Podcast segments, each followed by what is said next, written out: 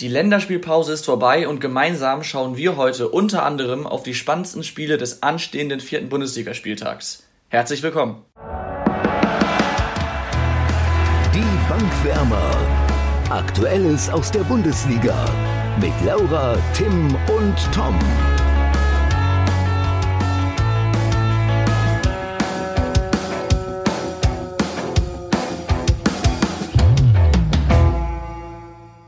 Moin Moin, ich würde vorschlagen, bevor wir jetzt über die Spiele sprechen, ähm, ich habe ja die Zuhörer aufgefordert, dass sie das auffordern sollen, dass wir mit Toms Zitaten anfangen. Ich will Toms Zitat jetzt natürlich hören und wir haben auch unzählige Nachrichten von den Zuhörern bekommen, die genau dies auch gefordert haben. Und deswegen steht Tom jetzt natürlich unter enormem Druck, weil ich will jetzt nicht sagen, wie viele Leute uns geschrieben haben, weil das wäre dann sonst ein bisschen erdrückend. Aber Tom, wollen wir vielleicht mal direkt mit deinen Zitaten einsteigen?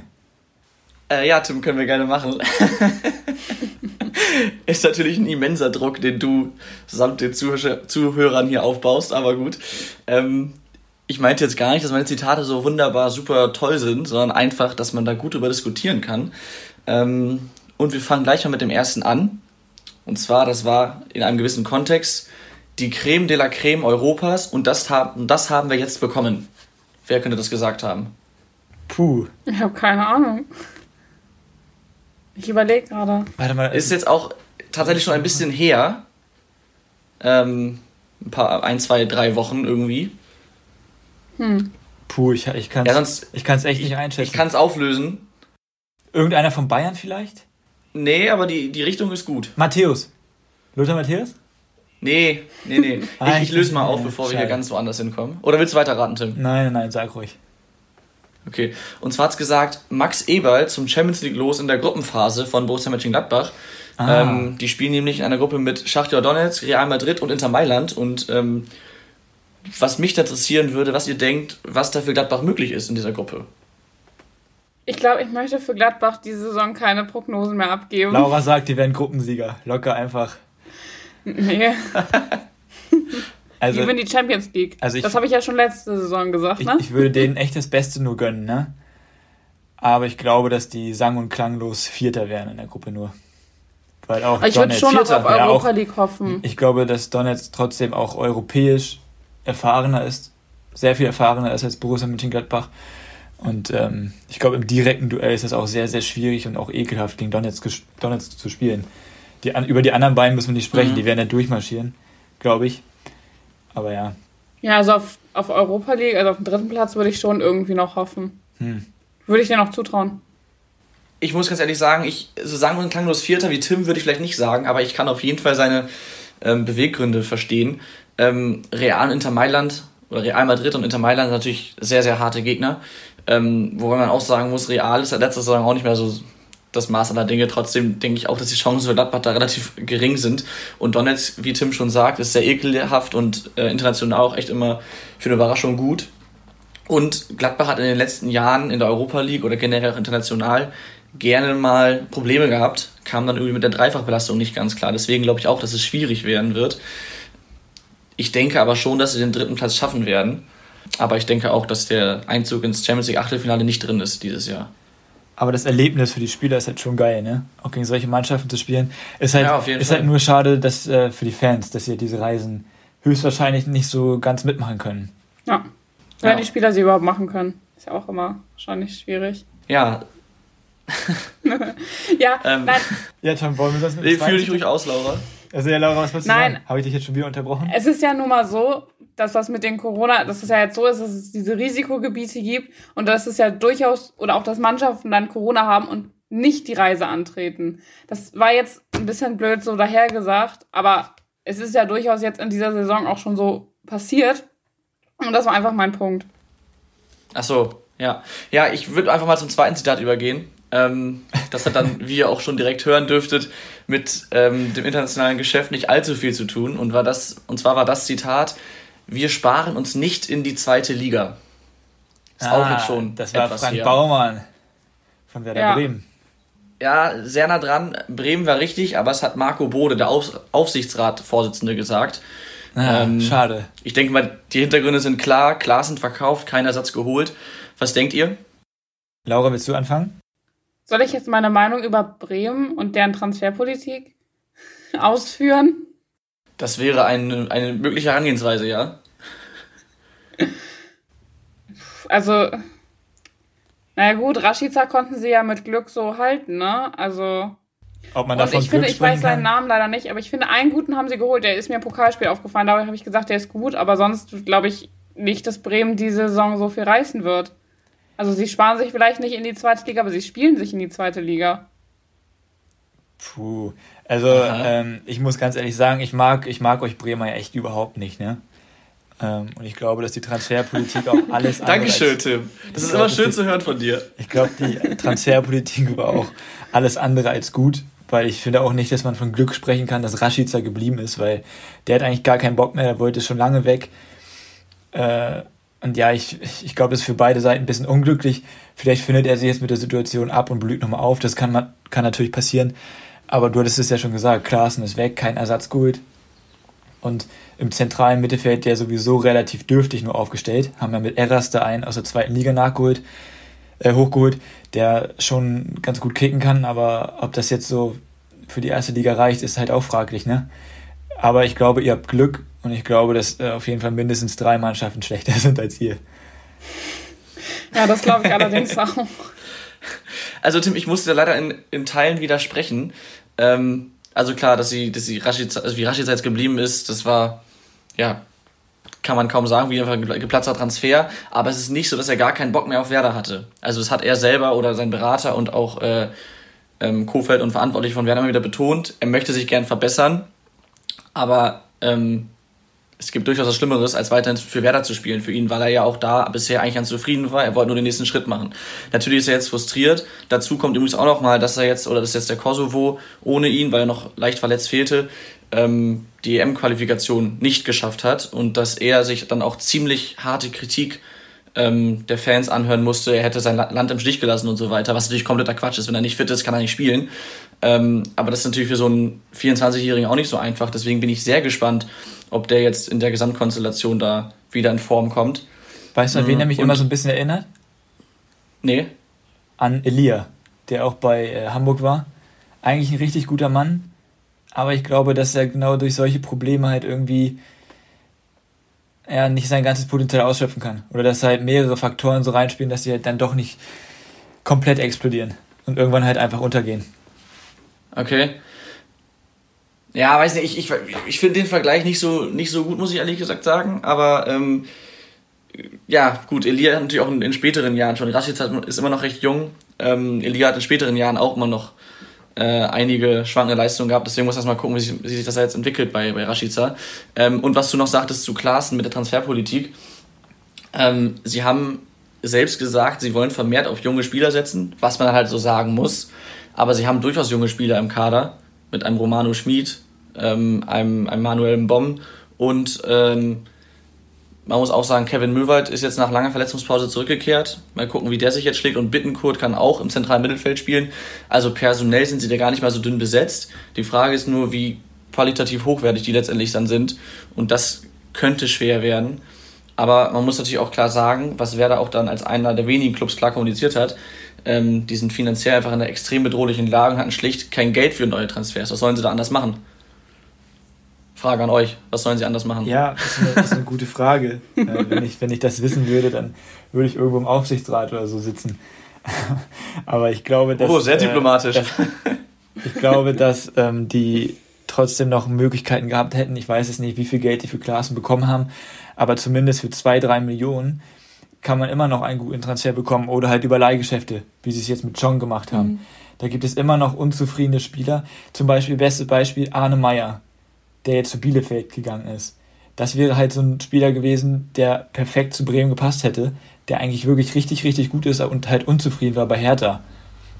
So. Und das wäre halt, glaube ich, so vom Profil her genau der Spieler gewesen, der Werder Bremen gefehlt hat. Und wenn sich Arminia Bielefeld den Arne Meyer leisten kann, dann kann sich Bremen den auch leisten meiner Meinung nach. Ja, ja, also erst ich habe jetzt natürlich keinen Einblick in die Finanzen, aber von dem, was von Werders Seite offiziell auch verkündet wurde, war auch einfach für eine Laie kein Geld da. Auch ein Marco Grujic war ja im Gespräch. Das war finanziell allein von dem, von dem Gehalt überhaupt nicht zu stemmen. Ähm, Und das natürlich, sagt dann schon einiges aus. Und man darf ja auch nicht vergessen, äh, Werder hatte diesen Sommer noch die Kaufverpflichtung für, für Toprak und für Bittenkurt in Höhe von circa 11 Millionen. Das ist auch nicht gerade wenig. Und ähm, dann wird es halt eng. Werder hat selbst gesagt, sie haben durch die Corona-Pandemie allein letzte Saison 30 Millionen Euro verloren. Und mit Klaassen haben sie jetzt 11 bis zu 14 Millionen eingenommen. Das ähm, versteht sich von selbst, dass man da auf jeden Fall jetzt nicht weiter investieren kann. Also es ist mir zu einfach gesagt, da zu sagen, sie hätten noch einen holen können. Außerdem, wenn sie sagen, sie wollen auf die Jugend setzen, können sie ja nicht im Gegenzug dazu direkt einen neuen Spieler den vor die Nase setzen. Ja. Ist jetzt eh so, wie es ist. Ich würde sagen, wir können weitermachen, bevor wir oh, uns hier Tim, habe ich, hab ich dich da gerade etwa wortlos argumentiert? Nein, ich wollte hier nur nicht die Hörer damit nerven, dass wir nur über die Bremer sprechen. Ach so, okay. Das will man ja nicht. Ja, das ist, ist aber, ja fast schon aber, Überleitung aber, zum nächsten Spieltag, dazu, oder? Ja, aber ganz kurz, du hast ja gesagt, also ich, du hast mich nicht gegen die Wand argumentiert oder so. Weil du hast gesagt, du kannst keine älteren Spieler oder erfahrenen Spieler verpflichten, wenn du auf die Jugend setzen möchtest. andere glaube, Spieler, andere Spieler. Ja, ja, aber ich glaube, dass gerade sowas halt den jungen Spielern halt auch gut tun würde. Dass sie halt noch so andere Spieler dabei haben. So, und ich glaube, der zum Beispiel der Bum oder wie der heißt, der hat jetzt ja auch mehr auf der Rechtsverteidigung, Rechtsverteidigerposition gespielt in der Vorbereitung. Der hat auch nicht einmal im mhm. zentralen Mittelfeld gespielt. Ist halt alles schon echt schwierig. Aber ich würde sagen, wir machen mit dem nächsten Spieltag weiter, oder? Ja. Ich könnte noch viel dagegen sagen, aber machen wir mal. ja, wollen wir mit dem Topspiel anfangen? Wie immer. Ja. ja. Wer möchte denn den Hörern erzählen, was unser Topspiel ist? Es kann nur ein Topspiel geben. Und das ist der zweite Platz gegen den ersten Platz. Das ist der FC Augsburg gegen RB Leipzig. Das klingt schon richtig nach Topspiel. Und dafür haben wir uns auch entschieden. ähm, es gibt auf jeden Fall natürlich an diesem Spieltag, muss ich echt sagen, echt äh, viele coole Spiele, die auch sehr, sehr interessant sind. Aber wir haben uns einfach dazu entschieden, dieses Spiel zu nehmen, weil es halt erstmal natürlich auch interessant ist zu tippen, weil wer weiß, wie Augsburg sich schlägt, weil RB Leipzig natürlich eigentlich klar die bessere Truppe ist. Und natürlich einfach aufgrund der Tabellensituation, Platz 2 gegen Platz 1, rufen nach einem Topspiel. Deswegen, äh, ich würde mit meinem Tipp einfach mal ausnahmsweise anfangen. Ähm, aber ich würde mhm. noch ganz kurz vorher dazu sagen, in Augsburg dürfen wir leider keine Fans dabei sein. Das hatte ich halt als erstes gedacht, dass das eventuell vielleicht nochmal so eine Chance geben könnte für den FC Augsburg. Ähm, aber ich glaube, dass Augsburg trotzdem sehr, sehr selbstbewusst an diese Aufgabe rangehen wird, weil die haben äh, zu Hause auch Dortmund mit 2 zu 0 weggehauen. Und ähm, ich habe neulich im Interview von Caligiuri gehört, wie selbstbewusst die Mannschaft wirklich ist und wie überzeugt die auch von sich sind. Deswegen glaube ich, dass die wirklich äh, mit breiter, breiter Brust reingehen werden. Ähm, RB Leipzig, ja, ist halt die Frage, ob sie jetzt ähm, gegen Bayer Leverkusen zum Beispiel hatten sie jetzt nicht den besten Tag und ansonsten hatten sie halt wirklich mit Schalke und Mainz eher schlechte Gegner. Also noch schlechter als Leverkusen. ähm,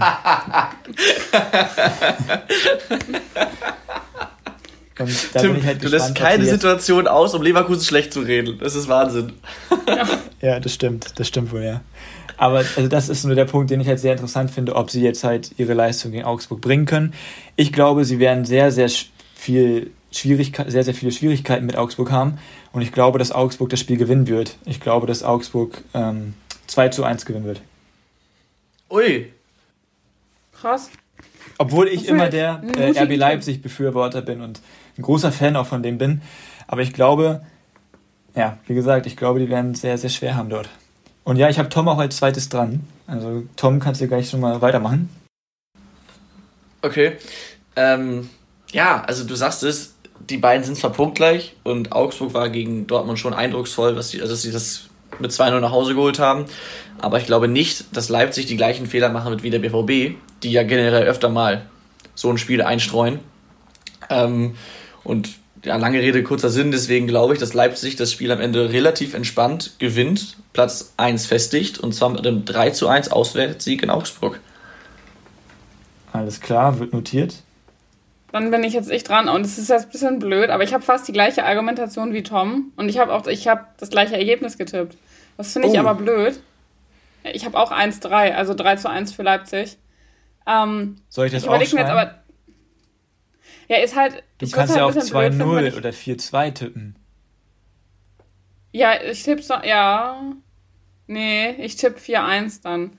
Oha. Das ist wahrscheinlich blöd, weil sie am Ende genau 3-1 wahrscheinlich, also 1-3 spielen. Das Nein, ist die, wahrscheinlich jetzt richtig nein blöd, aber RB Leipzig verliert. Weil, also ja, Laura, was würdest du noch sagen? Nee, glaube ich nämlich gar nicht. Woher nimmst du denn das, dass die Naja, verlieren? er- Weil ich glaube, also warte einmal ganz kurz. Du hast mir eine Frage ich gestellt. Ja, ich wollte aber ganz kurz einmal was dazu sagen.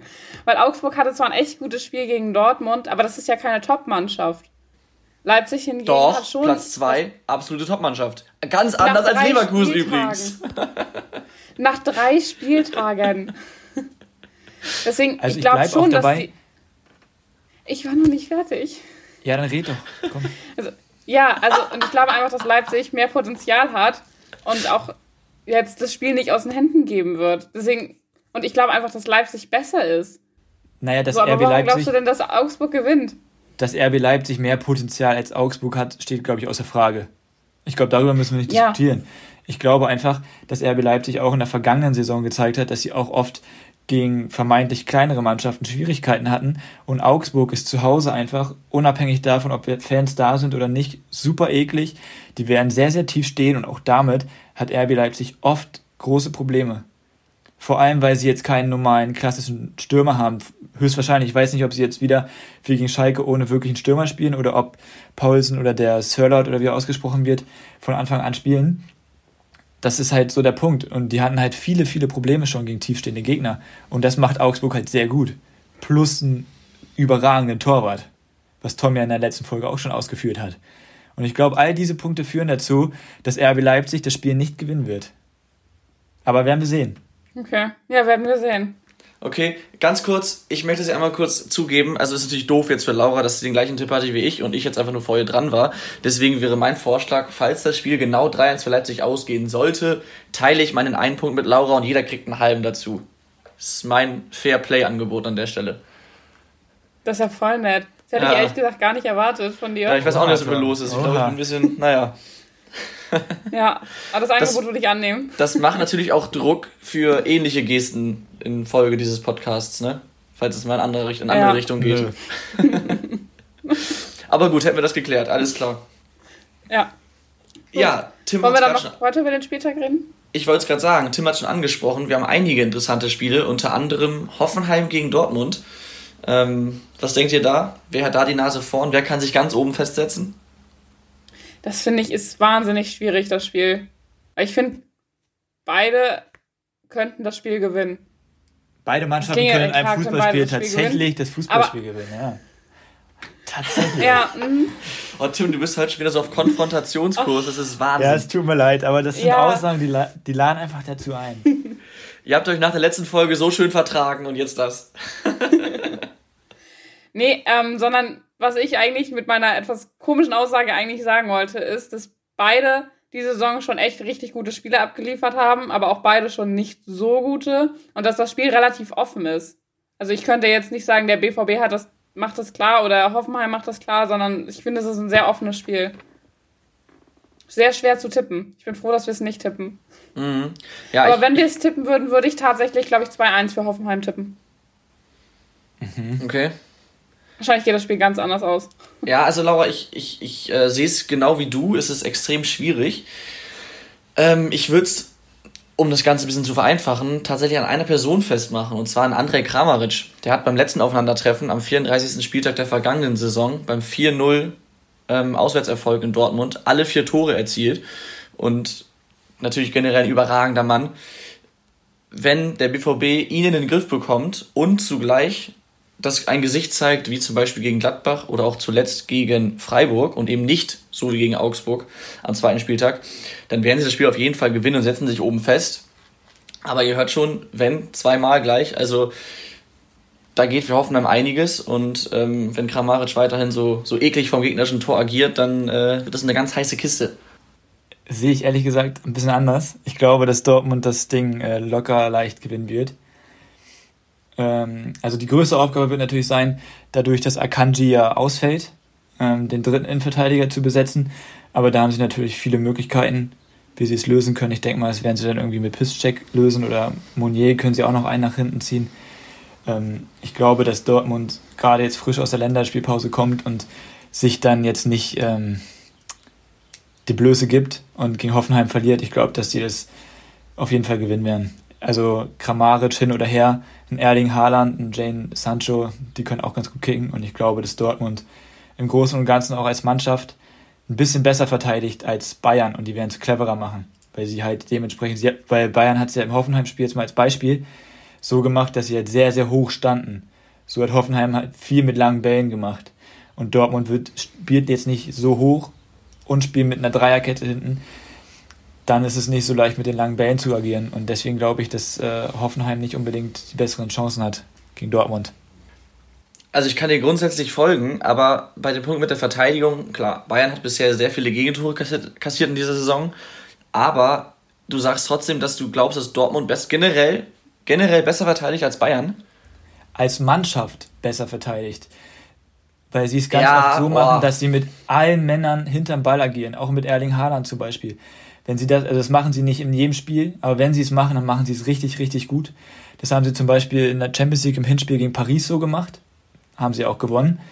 Und ich finde, wenn sie das jedes Mal auf den Platz bringen, dann äh, hat es jeder Gegner verdammt schwer, schwer. Und ich glaube, dass die wirklich als Mannschaft besser verteidigen, als Mannschaft besser verteidigen, ja. Okay, ja, ja, du hast recht, aber genau das ist der Punkt. Dortmund hat es in, in der Vergangenheit ähm, sehr oft eben nicht geschafft, auch konstant dann defensiv gut zu stehen. Und wie oft haben die dann beispielsweise auch jetzt gegen Augsburg die zwei Dinger kassiert oder auch sonst, wo sie sich auskontern lassen oder einfach dann hinten komische Fehler einstreuen. Ich erinnere mich an die letzten Jahre, wo sie dann teilweise ein Spiel 5-4 gewonnen haben, weil sie erstmal 0-3 noch drehen mussten, was natürlich am Ende überragend ist, hinten raus offensiv noch so eine Leistung zu bringen. Aber trotzdem, wie oft die hinten Probleme bekommen haben, da weiß ich nicht, ob sie besser verteidigen als Mannschaft als der, als der FC Bayern. Ob, abgesehen von den ersten drei Spielen jetzt vielleicht in dieser Saison, weil Bayern da schon viele Gegentore kassiert hat. Aber ansonsten wäre ich da vorsichtig mit so einer Aussage. Okay, ja, also ich, ich sehe es halt nur so, es heißt ja nicht, dass Dortmund allgemein besser verteidigt als Bayern. Ich sage nur, dass sie als Mannschaft ja, ja. besser lösen als der FC Bayern. So. Und das halt auch cleverer ist teilweise. Aber du siehst letztendlich ja über, über lange Zeit, ob, eine, ob ein, ein, ein Team als Mannschaft gut verteidigt. Und das war in den letzten Jahren eher der FC Bayern. Ja, in den letzten Jahren. Aber ich glaube, dass, und vor allem, Favre wurde halt immer dafür kritisiert, dass es halt eben nicht der Fall ist und die drei Offensiven. Und seitdem machen sie es eigentlich in der letzten Saison mehr oder weniger regelmäßig. Und jedes Mal, wenn Dortmund aus einer langen Pause rauskommt, wie jetzt aus der Länderspielpause, spielen sie gut. Das äh, Rückspiel, was sie gegen Hoffenheim 4-0 verloren haben, da ging es um gar nichts mehr. Dortmund das war stimmt, sicher Zweiter, ja. Hoffenheim war sicher äh, für die Europa League qualifiziert, da ging es um nichts mehr. Ich weiß jetzt nicht mehr, wie das Hinspiel ausging, aber nee, ich glaube, das hat Dortmund. Ja, äh, du hast recht, für Dortmund ging es um nichts mehr. Hoffenheim musste noch die Europa League Quali klar machen. Also für die ging es noch sehr wohl um was. Das heißt, es bestärkt nochmal das, was du naja, sagst. Also entweder, also bei ja. dem war es halt entweder Europa League Quali oder direkte Qualifikation. Ja, ja, ja klar, aber da geht ja. jeder auf den sechsten Platz. Ne? Aber das bestärkt ja, halt deine Aussage. Klar, das kann man natürlich ja nicht so, nicht so äh, ernst nehmen, das Spiel, sag ich mal. Da hast du recht. Aber gut. Okay. Wir haben noch ein spannendes Spiel. Ähm, und zwar Schalke gegen Union. Da hatte jetzt ja äh, Trainer Manuel Baum, den anfangs ich und dann letzte Folge auch Tim, eigentlich recht viel gelobt haben. Der hatte nur etwas Zeit, den, ja, ich sag mal, Trümmerhaufen auf Schalke zu reparieren. Und ähm, jetzt haben sie nach dem Spiel gegen, oder dem, dem undankbaren Spiel gegen Leipzig, einen Gegner, wo sie auf jeden Fall eine Chance auf den Sieg haben, oder? Ich hatte es ja letztes Mal im Podcast schon so ein bisschen angedeutet. Ich halte Union nicht für individuell besser, aber als Mannschaft besser. Und ich glaube, die sind ganz, ganz eklig zu spielen. Also ich glaube, da ist für Schalke ähm, relativ wenig drin. Es, also es würde mich fast ein bisschen überraschen, wenn sie das Spiel gewinnen würden. Unentschieden könnte sogar, glaube ich, gehen. Für Schalke, aber ich glaube, gewinnen werden sie das nicht. Also ich. Was ist meine Meinung dazu? Ich, ich äh, rechne mit einem Schalker Sieg, weil sie jetzt auch unter der Länderspielpause ein Testspiel gemacht haben. Ich weiß ja nicht, ob ihr das äh, Ergebnis gesehen habt. Aber die haben gegen Paderborn getestet und 5-1 gewonnen. Hat Marc Uth auch direkt mal dreifach getroffen. Und Paderborn da, ist aber auch sehr, sehr schlecht in die Saison gestartet, ne? Wenn man das ja, trotzdem hat, hat Schalke in der Vorbereitung auch gegen Drittligisten deutlich schlechter ab, äh, abgeschnitten. Ich möchte damit nur sagen, dass Manuel Baum da jetzt auch schon das erste Mal die Formation umgestellt hat, mit Viererkette gespielt hat. Und ich glaube, das wird Schalke sehr, sehr entgegenkommen. Und ich glaube, dass die Union schlagen werden. Auch wenn Union natürlich auch ganz gut drauf ist momentan. Das darf man natürlich echt nicht unterschlagen. Du hast recht, Union war zuletzt auf jeden Fall stark beim 4-0 gegen Mainz. Ähm, aber ich habe mal nachgeguckt, sie haben letzte Saison lediglich zweimal mindestens zwei Spiele in Folge gewonnen. Einmal waren es drei Spiele, einmal zwei Spiele und ansonsten immer sehr schwankend. Ähm, viele Unentschieden oder halt Niederlagen zwischendurch eingestreut. Und sie waren auch heim stärker als auswärts. Jetzt ist es ein Auswärtsspiel. Und das gepaart mit dem neuen Wind auf Schalke verspricht für mich ein knappes, spannendes Spiel. Und ich denke auch, dass Schalke punkten wird. Ob jetzt dreifach, weiß ich nicht, aber mindestens ein Unentschieden, vielleicht sogar ein Heimsieg für Schalke ist drin, denke ich mal. Absolut. Ja, ganz unwahrscheinlich ist es nicht. Es wird nur auf jeden Fall schwer werden.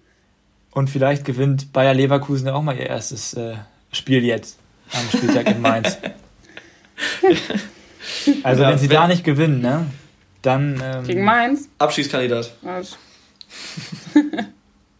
Zusammen ja, mit Mainz. Wo wir gerade so viel von Gewinn sprechen, Achtung, Wahnsinnsüberleitung. Wollen wir zum Gewinner der Woche kommen? ja, gerne. Klatsch mal Applaus.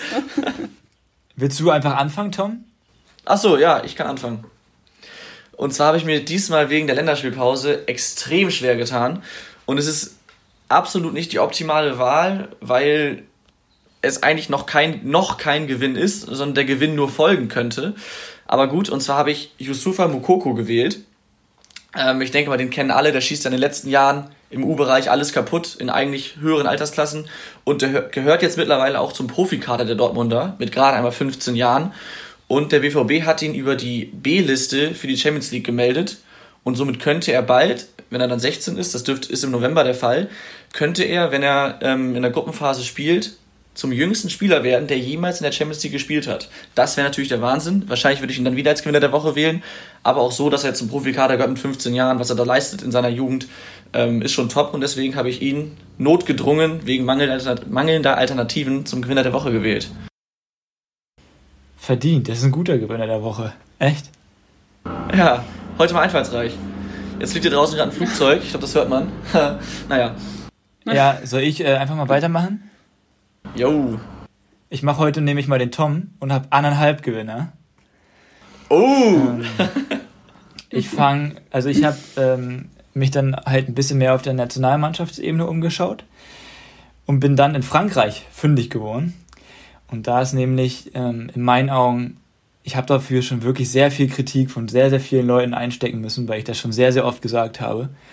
Aber einer der besten Stürmer Europas mit dem Namen Olivier Giroud hat sein hundertstes Spiel gemacht für die Nationalmannschaft und ist damit in den berühmten Hunderter-Club der äh, Franzosen aufgenommen worden. Eindeutiger Gewinner der Woche, in meinen Augen. Äh, und der ja, andere halbe Gewinner der Woche, ähm, gestern Abend, also heute ist Dienstag, wenn wir das aufnehmen, am Montagabend war ja die deutsche Nationalmannschaft zu Gast bei Wer wird Millionär? Ich weiß nicht, ob ihr euch das angeschaut habt ich muss sagen, also ein Gewinner der Woche davon ist nämlich äh, bei mir dabei, nämlich Leon Goretzka und Joshua Kimmich. Ich mochte Kimmich wirklich nicht sehr gerne, aber also alle, die ihn nicht mögen, die sollten sich mal den Auftritt anschauen. Das war wirklich ultra sympathisch und richtig, richtig gut gelungen und die haben halt sehr, sehr viel Geld erspielt. Ich weiß jetzt nicht genau, wie viel am Ende. Ich glaube, über 200.000 auf jeden Fall. Und werden das dann auch spenden. Wobei sich nicht alle mit Ruhm bekleckert, äh, bekleckert haben. Niklas Süle hat zum Beispiel, er wusste nicht, was eine Monarchin ist. Und ich glaube, Leon Goretzka wusste nicht, was man äh, an Pfand für eine Kiste Bier bekommt. Da haben sie einen Publikumsjoker gebraucht. Das fand ich enorm schwach. Aber nun gut. Ja. Ich was, finde trotzdem was die man Geste. Denn an Pfand für eine Kiste Bier? Ähm, naja, knapp irgendwas mit 3 Euro, glaube ich. 3,42, glaube ich. Ja, 3,42. Genau. Nein, 3,42 war die Antwort mit Flaschen wenn die Flaschen noch mit zurückgegeben werden, dann sind es 3,42. Ja, Flaschen und aber, Kiste. Aber, aber ist auch egal. Das ist jedenfalls mein ja. Gewinner der Woche. Ja, sehr gut. Ja, mich hat die Länderspielpause so ein bisschen aufs Trockene gesetzt. Ich habe keinen Gewinner der Woche. ähm, ja. Ist jetzt ein bisschen traurig. Ich hatte eigentlich eine Idee, eine richtig gute, aber das wurde mir verboten. Ja, und deswegen ähm, kommen wir direkt zu den Schätzfragen. Laura, Dankeschön. Ähm Und zwar, ähm, wie alle wissen, ist Tim ja ein großer Bruno Labbadia-Fan und feiert ihn sowohl als Trainer als auch als Mensch. Und da wollen natürlich alle wissen, wie viel weiß er und wie viel weiß auch Laura eigentlich über den Sportler und Privatmenschen Bruno Labbadia. Herzlich willkommen zum großen Bruno Labbadia Schätzfragen-Special. Oh mein Gott. Ich schaue in Der ein, ein fassungsloses Gesicht von Tim. Der schöne Bruno. Damit hat er nicht gerechnet. Genau, Tim, du sagst der schö- schöne Bruno und genauso steht es ja auch in meiner ersten Frage. Denn wie viele Geschwister hat der schöne Bruno? Das ist jetzt nicht dein Ernst, die Frage, oder? Doch? Sind es trotzdem nur drei Fragen oder sind das jetzt mehr Fragen? Es sind drei Fragen. Okay. Okay, Laura, du fängst an. Nö, nö. Ich dachte, du fängst an. Nein, du, komm, Ladies first. Du fühlst dich sonst immer übergangen, deswegen wollen wir das jetzt mal ein bisschen ändern. Ja, aber jetzt würde ich gerne übergangen werden. Oder so. Nee, ähm, ich weiß es nicht. Also ich kann wirklich nur schätzen. Ähm, ich sage aber mal zwei. Es waren Okay. mehr, ich weiß, dass er, ich weiß, dass er viele Geschwister hat, So. deswegen sage ich vier. Okay, ja, das weiß ich zum Beispiel nicht. Also, Wie viel sagst du, Tim? Vier. Vier. Ja, damit hast du gewonnen. Ähm, wenn ihr eure sechs, ne? Antwortmöglichkeiten miteinander multiplizieren würdet, dann wärt ihr richtig. Es waren- sind nämlich acht Geschwister. oh. Tim, hast du gerade was, hast du gerade was Dummes gesagt? Ich habe das, Nein, ich, hab das wegen der Verbindung gerade nur, nur schlecht gehört, aber ich glaube, du hast was extrem Dummes gesagt und ich werde das sowas von nicht rausschneiden. Quatsch, stellt Ähm. euch mal vor, ihr habt acht Geschwister. Das ist doch viel zu viel. Horror, ja. Mir reichen die zwei, die ich habe schon. Ja gut, also äh, kurz generell für die Zuhörer. Wir hatten gerade ein paar technische Probleme direkt von den Schätzfragen. Ich hoffe, das kriegen wir im Schnitt alles, oder ich krieg das im Schnitt soweit wieder hin. Ähm, aber gut, kommen wir weiter zur zweiten Frage. Und zwar, Bruno Labbadia steht spielte in 1-0 für mich, Deutschland. ne? Ja, genau, 1 Ja. für Tim, danke. Bruno Labbadia spielte in Deutschland unter anderem für den HSV, Werder Bremen und Bayern München. Für diese und weitere Vereine machte er 328 Bundesligaspiele und 229 Zweitligaspiele. Wie viele Tore schoss er im DFB-Pokal? Das ist doch ein. Ja, Tim fängt an. Wenn ich in dieses selbstherrliche Gesicht von Tom gucke, ne? Gott, ey, ich könnte da echt kotzen, wenn ich das so sehe. Schön. Aber egal, er hat, er hat im DFB-Pokal 28 Tore geschossen. Okay, Nora? Ich sag 20. Uh, Damit hat Tim das gewonnen. ist leider Nee, nicht. damit hat Laura gewonnen. leider nicht, das ist ganz knapp. Er hat 41 41 Spiele gemacht und 23 Tore geschossen. Soweit ich weiß, Oh. hat Laura Ja, damit 20 hab ich gesagt, gewonnen. damit hat Laura gewonnen, 1 zu 1. Und wir kommen zu Yes. einer Entscheidungsfrage, eine ganz kurze. Und zwar, in welchem Jahr beendete Bruno Labbadia seine aktive Spielerkarriere? Ja, Laura, auf an. geht's. Nein, wir bleiben in derselben Reihenfolge. Ähm, ich bin, das Ding ist, ich weiß es gar nicht. Ich weiß gerade nicht mehr. Ich glaube, der ist in seinen 50ern. Ich muss kurz überlegen. Vielleicht 1998? Okay. Tim? 1998 hat er seine Karriere beendet, deiner Meinung nach? Ja. Klingt, oh, es war bestimmt falsch. Dann sag ich 1991.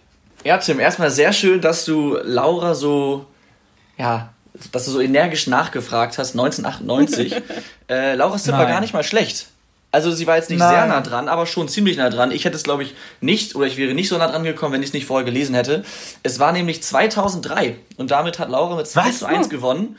Und ich würde fast spekulieren, ähm, es ist der erste Sieg für Laura bei den Schätzfragen, oder? Nein, nicht der erste. Aber Nein, gefühlt der erste. Laura, Laura machte nichts draus, weil die Leute, die keine Ahnung haben, gewinnen halt die Schätzfragen, weil man da halt keine Ahnung haben muss. Du gewinnst die ganze Zeit immer, Tim. Nein, ich gewinne immer. Ja, das stimmt. Ja, das Aber sag ich auch Also, einiges aus. streiten wir uns gerade darum, wer am wenigsten Ahnung hat? Egal. Ja, kann Tom. sein. Ja, wir haben jetzt letztes Mal die Schätzfragen ausgelassen. Wollen wir das wieder machen? Also wir hatten jetzt ja vorhin schon meine quasi. Ja, meine ich doch, Ja. Zitate, sorry. Ja, meins wäre auch schon wieder nicht so gut gewesen. Möchte ich auch Haben wir uns auch schon fast gedacht und das können wir dann den Zuschauern auch ersparen. Genau, von Ja. daher mal wieder ein super Timing von uns, eine Punktlandung. Ähm, ja, mal wieder äh, vielen Dank fürs Einschalten, alle Zuhörer. Äh, abonniert gerne diesen Podcast und schaltet auf jeden Fall nächste Woche wieder ein. Bis dahin, macht's gut. Ciao, ciao. Tschüss. Ciao. Die Bankwärmer. Aktuelles aus der Bundesliga. Mit Laura, Tim und Tom.